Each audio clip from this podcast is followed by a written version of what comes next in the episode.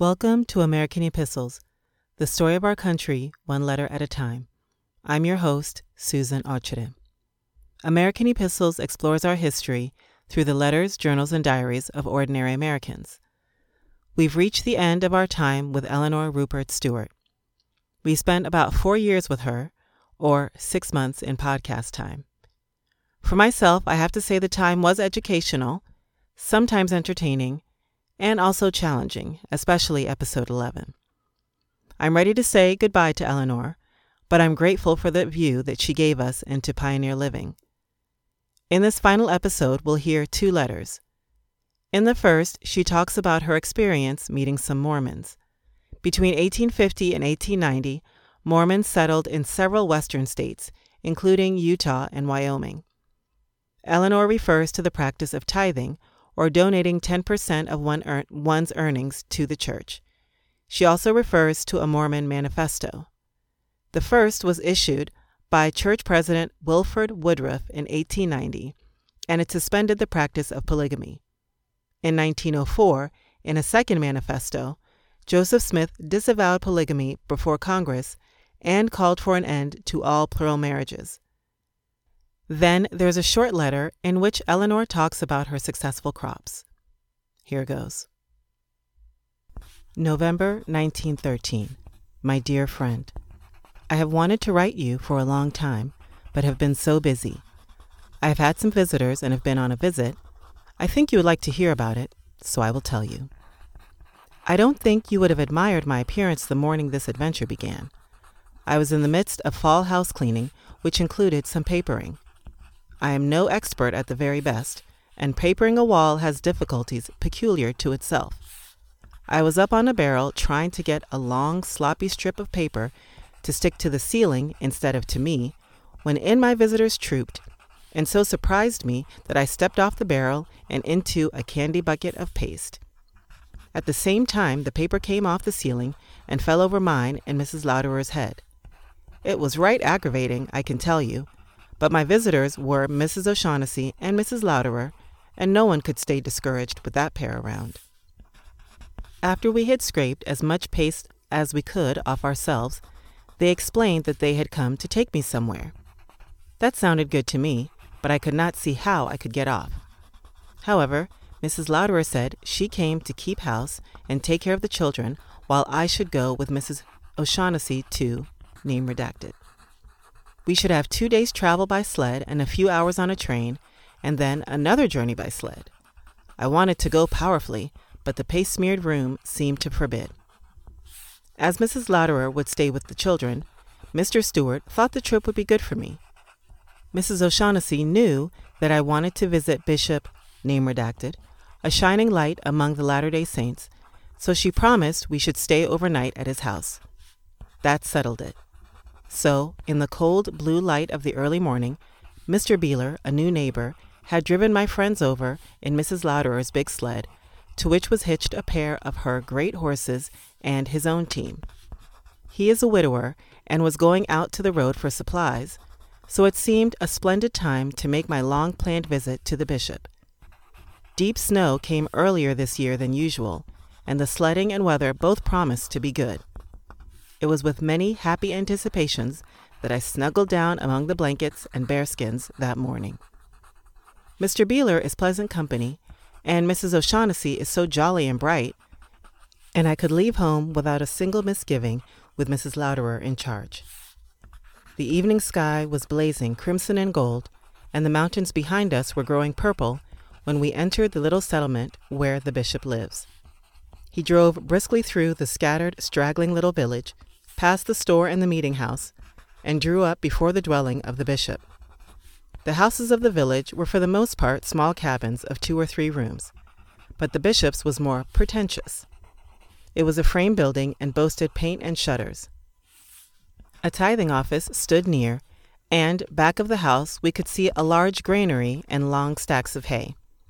A bunch of cattle was destroying one stack, and Mrs. O'Shaughnessy remarked that the tallow from those cattle should be used when the olive oil gave out at their anointings, because it was the bishop's cattle eating consecrated hay. We knocked on the door, but got no answer. Mr. Beeler went around to the back, but no one answered, so we concluded we would have to try somewhere else for shelter.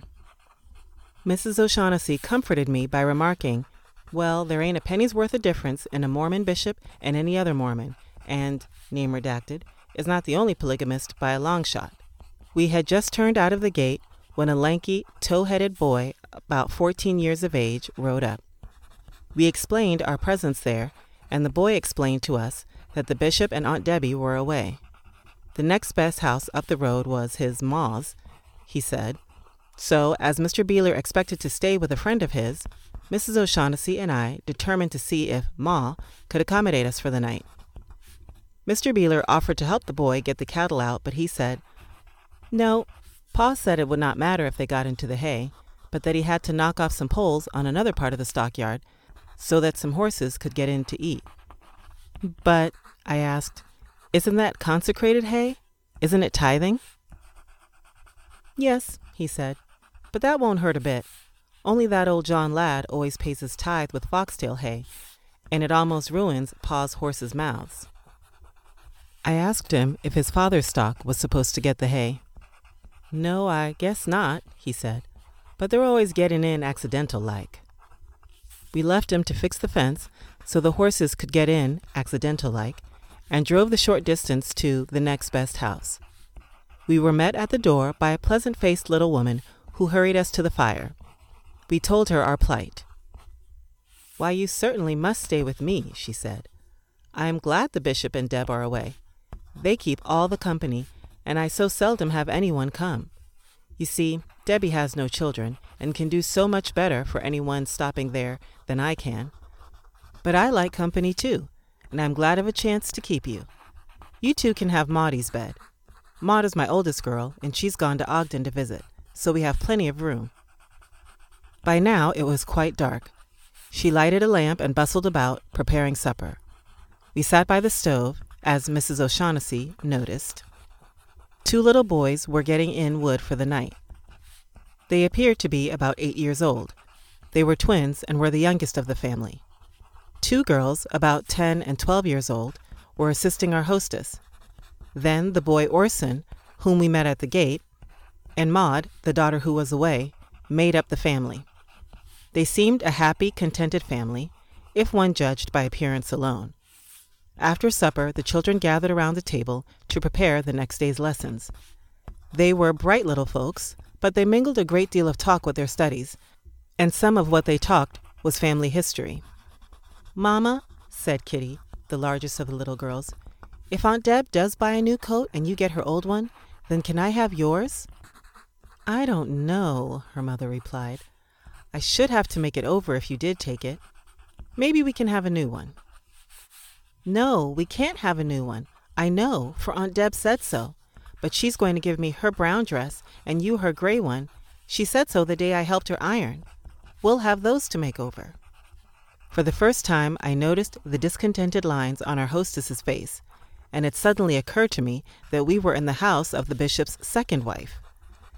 Before I knew I was coming on this journey, I thought of a dozen questions I wanted to ask the bishop, but I could never ask that careworn little woman anything concerning their peculiar belief.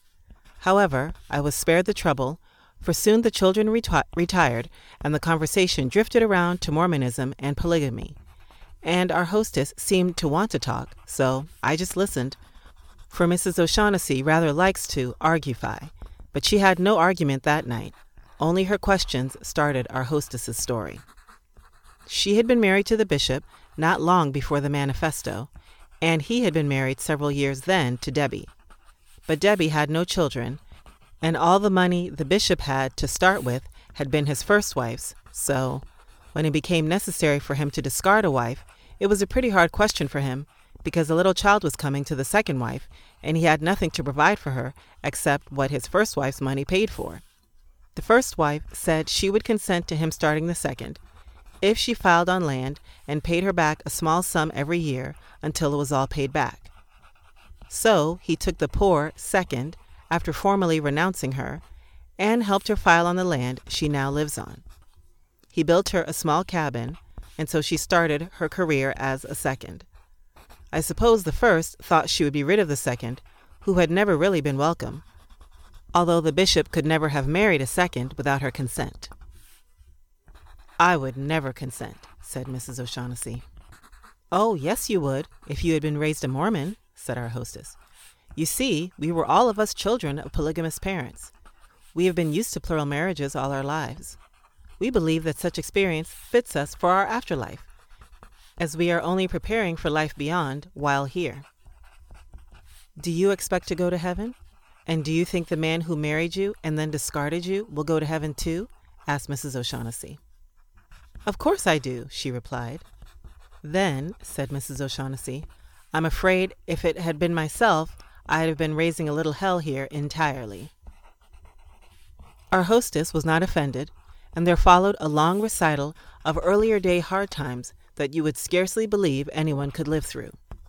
It seems the first wife in such families is boss, and while they do not, and while they do not live in the same homes, still she can very materially affect the other's comfort. Mrs. O'Shaughnessy asked her if she had married again. She said, No. Then, said Mrs. O'Shaughnessy, whose children are these? My own, she replied. Mrs. O'Shaughnessy was relentless. Who's their father? she asked. I was right sorry for the poor little woman as she stammered, I, I don't know. Then she went on, Of course I do know, and I don't believe you are spying to try to stir up trouble for my husband.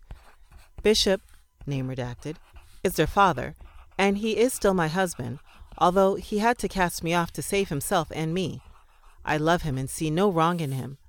All the Gentiles have against him is he is a little too smart for them. 'Twas their foolish law that made him wrong the children and me, and not his wishes. But Mrs. O'Shaughnessy said.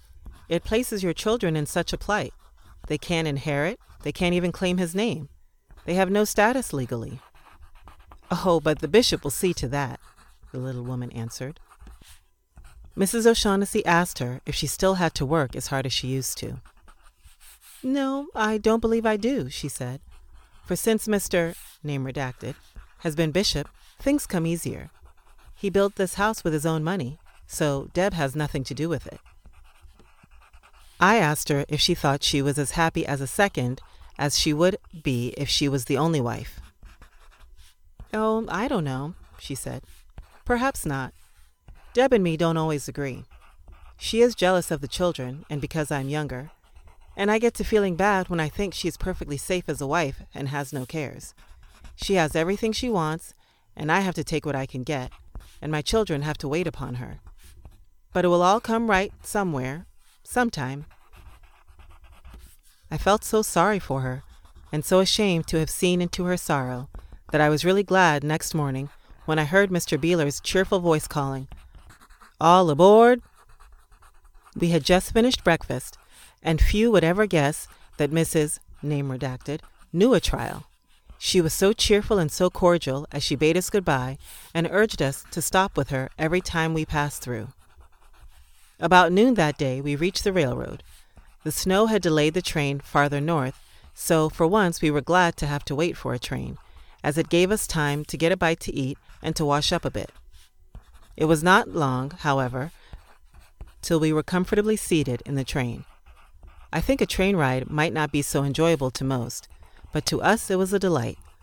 I even enjoyed looking at the Negro porter, although I suspect he expected to be called Mister.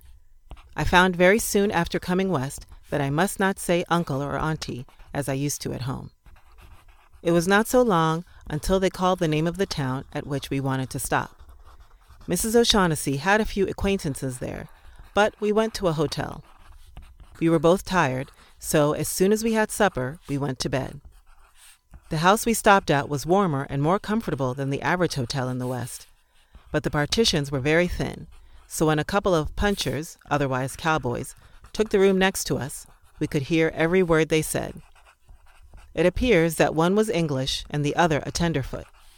The tenderfoot was in love with a girl who had filed on a homestead near the ranch on which he was employed, but who was then a waitress in the hotel we were at.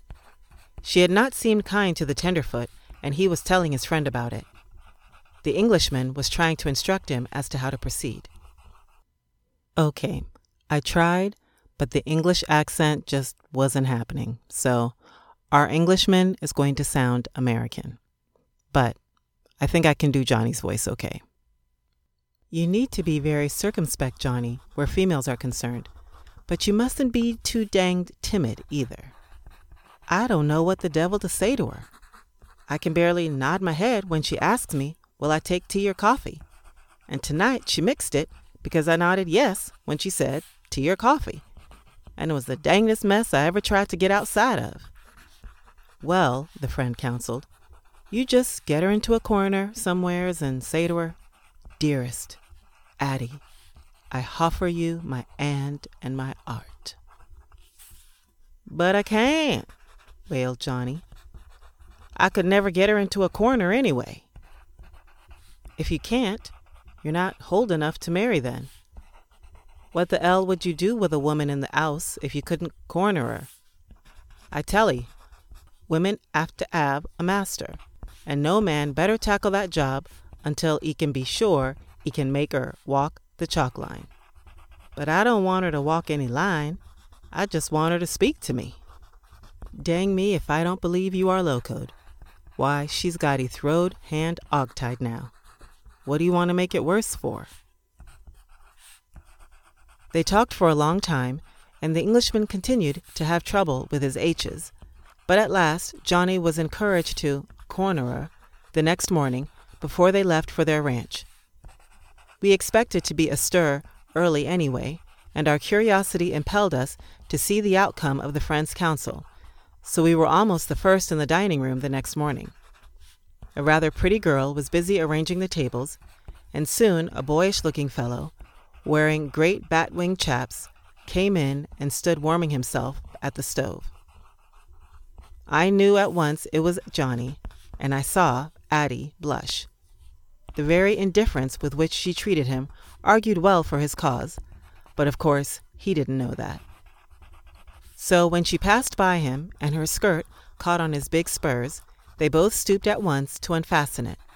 Their heads hit together with such a bump that the ice was broken, although he seemed to think it was her skull. I'm sure there ought to be a thaw after all his apologies. After breakfast, Mrs. O'Shaughnessy went out to see her friend Cormac O'Toole. He was the only person in town we could hope to get a team from with which to continue our journey. This is a hard country on horses at best, and at this time of year particularly so. Few will let their teams go out at any price. But Mrs. O'Shaughnessy had hopes, and she is so persuasive that I felt no one could resist her. There was a drummer at breakfast who kept cussing the country. He had tried to get a convey- conveyance and had failed. So the cold, the snow, the people, and everyone else disgusted him. Soon Mrs. O'Shaughnessy returned, and the drummer was trying to get out to name redacted and that was our destination also.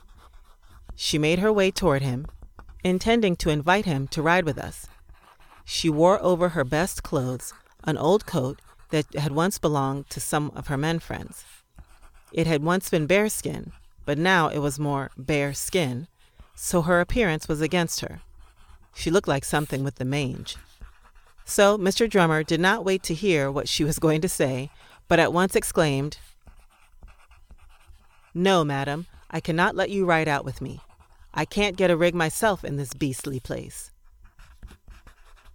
Then he turned to a man standing near and remarked, These Western women are so bold, they don't hesitate to demand favors. Mrs. O'Shaughnessy's eyes fairly snapped, but she said nothing. I think she took a malicious delight in witnessing the drummer's chagrin, when a few moments later our comfortable sleigh and a good strong team appeared. We were going to drive ourselves, but we had to drive to the depot for our suitcases. But when we got there, the ticket office was not open, so the agent was probably having his beauty sleep. There was a fire in the big stove, and we joined the bunch of men in the depot. Among them, we noticed a thin, consumptive looking fellow, evidently a stranger. Very soon, some men began talking of some transaction in which a bishop, name redacted, was concerned. It seemed they didn't admire the bishop very much. They kept talking of his peculiarities and transgressions, and mentioned his treatment of his wives. His second, they said, was blind because of cataracts, and, although abundantly able, he left her in darkness. She had never seen her last two children. Someone spoke up and said, I thought polygamy was no longer practiced. Then the man explained that they no longer contracted plural marriages, but that they kept all their wives, and that Bishop still had both of his. He went on to say that although such practice is contrary to law, it was almost impossible to make a case against him, for the women would not swear against their husbands. Bishop had been arrested once, but his second swore that she didn't know who her children's father was, and it cost the sheriff his office the next election. Mrs. O'Shaughnessy spoke to an, acquaint- an acquaintance of hers and mentioned where we were going. In a short while, we got our suitcases and we were off. But as we drove past the freight depot, the stranger we had noticed came down the steps and asked us to let him ride out with us. I really felt afraid of him, but Mrs. O'Shaughnessy thinks herself a match for any mere man, so she drew up and the man climbed in. He took the lines and we snuggled down under the robes and listened to the runners, shrill shrieking over the frozen surface. We had dinner with a new settler, and about two o'clock that afternoon we overtook a fellow who was plodding along the road. His name was, name redacted, he said, and he pointed out to us his broad fields and herds. He had been overseeing some feeders he had, and his horse had escaped, so he was walking home, as it was only a couple of miles. He talked a great deal in that two mile trip. Too much for his own good, it developed. For the first time since Name Redacted climbed into our sleigh, the stranger spoke. Can you tell me where Mrs. Bell, name redacted, lives? he asked. Why, yes, our passenger replied. She's a member of our little flock. She is slightly related to me, as you perhaps noticed the name, and I will show you to her house. Just how is she related to you? the stranger asked. That, the man replied, is a matter of protection. I have given her the protection of my name. Then she is your wife, is she not? the stranger asked. You must be a stranger in this country, the man evaded. What's your name? But the stranger didn't seem to hear, and just then we came opposite the residence of the bishop, and the man we had picked up in the road said, That is my home. Won't you get out and warm? My wife will be glad to get acquainted with you ladies. We declined, as it was only a short distance to the house of the man Mrs. O'Shaughnessy had come to see. So he stayed in the sleigh to show the stranger to the house of Mrs. Bell, name redacted. I can't say much for it as a house, and I was glad I didn't have to go in. The stranger and name redacted got out and entered the house, and we drove away. Next morning, as we returned through the little village, it was all excitement. The bishop had been shot the night before, just as he had left the house of Mrs. Bell. For what reason or by whom no one knew, and if the bishop knew, he had not told, for he either would not or could not talk. They were going to start with him that day to the hospital, but, but they had no hopes of his living. When we came to Mrs. Bell's house, Mrs. O'Shaughnessy got out of the sleigh and went into the house. I could hear her soothing voice and I was mighty glad the poor forlorn woman had such a comforter. I was so very glad to get home. How good it all looked to me. Poop of Room has a calf, and as we drove up to the corral, Clyde was trying to get it into the stall with the rest. It is Poop's first calf, and she is very proud of it, and objected to its being put away from her, so she bunted at Clyde, and as he dodged her, the calf ran between his feet and he sat down suddenly in the snow. I laughed at him, but I am powerfully glad he is no follower of old Joseph Smith. Mrs. Louderer was enjoying herself immensely. She loves children so much. She and Clyde hired the tackler, so called because he will tackle any kind of job, whether he knows anything about it or not, to paper the room. He thinks he is a great judge of the fitness of things and of beauty. The paper has a stripe of roses, so Tackler reversed every other strip so that some of my roses are standing on their heads. Roses don't grow all one way, he claims, and so his method makes them look more natural like. A little thing like wallpaper put on upside down won't bother me. But what would I do if I were a second? Your loving friend, Elinore Rupert Stewart. November 1913. Dear Mrs. Coney, This is a Sunday, and I suppose I ought not be writing, but I must write to you, and I may not have another chance soon. Both your letters have reached me, and now that our questions are settled, we can proceed to proceed. Now, this is the letter I have been wanting to write to you for a long time, but could not because until now I had not actually proven all I wanted to prove. Perhaps it will not interest you, but if you see a woman who wants to homestead and is a little afraid she will starve, you can tell her what I am telling you. I never did like to theorize, and so this year I set out to prove that a woman could ranch if she wanted to. We like to grow potatoes on new ground, that is, newly cleared land on which no crop has been grown. Few weeds grow on new land, so it makes less work. So I selected my potato patch, and the man plowed it, although I could have done that if Clyde would have let me. I cut the potatoes, Jerrine helped, and we dropped them in the rows. The man covered them, and that ends the man's part. By that time, the garden ground was ready, so I planted the garden. I had almost an acre in vegetables. I irrigated and I cultivated it myself. We had all the vegetables we could possibly use, and now Jerrine and I have put in our cellar full. And this is what we have one large bin of potatoes, more than two tons, half a ton of carrots, a large bin of beets, one of turnips, one of onions, one of parsnips, and on the other side of the cellar we have more than 100 heads of cabbage. I have experimented and found a kind of squash that can be raised here, and the ripe ones keep well and make, and make good pies. Also, that the young tender ones make splendid pickles, quite equal to cucumbers. I was glad to stumble onto that, because pickles are hard to manufacture when you have nothing to work with. Now I have plenty. They told me when I came that I could not even raise common beans, but I tried and succeeded. And also, I raised lots of green tomatoes, and as we like them preserved, I made them all up that way. Experimenting along another line, I found that I could make ketchup, as delicious as that of tomatoes, of gooseberries. I made it exactly the same as I do the, do the tomatoes, and I am delighted. Gooseberries are very fine and very plentiful this year, so I put up a great many. I milk 10 cows twice a day all summer, have sold enough butter to pay for a year's supply of flour and gasoline. We use a gasoline lamp. I have raised enough chickens to completely renew my flock and all we wanted to eat, and have some fryers to go into the winter with. I have enough turkeys for all our birthdays and holidays. I raised a great many flowers, and I worked several days in the field.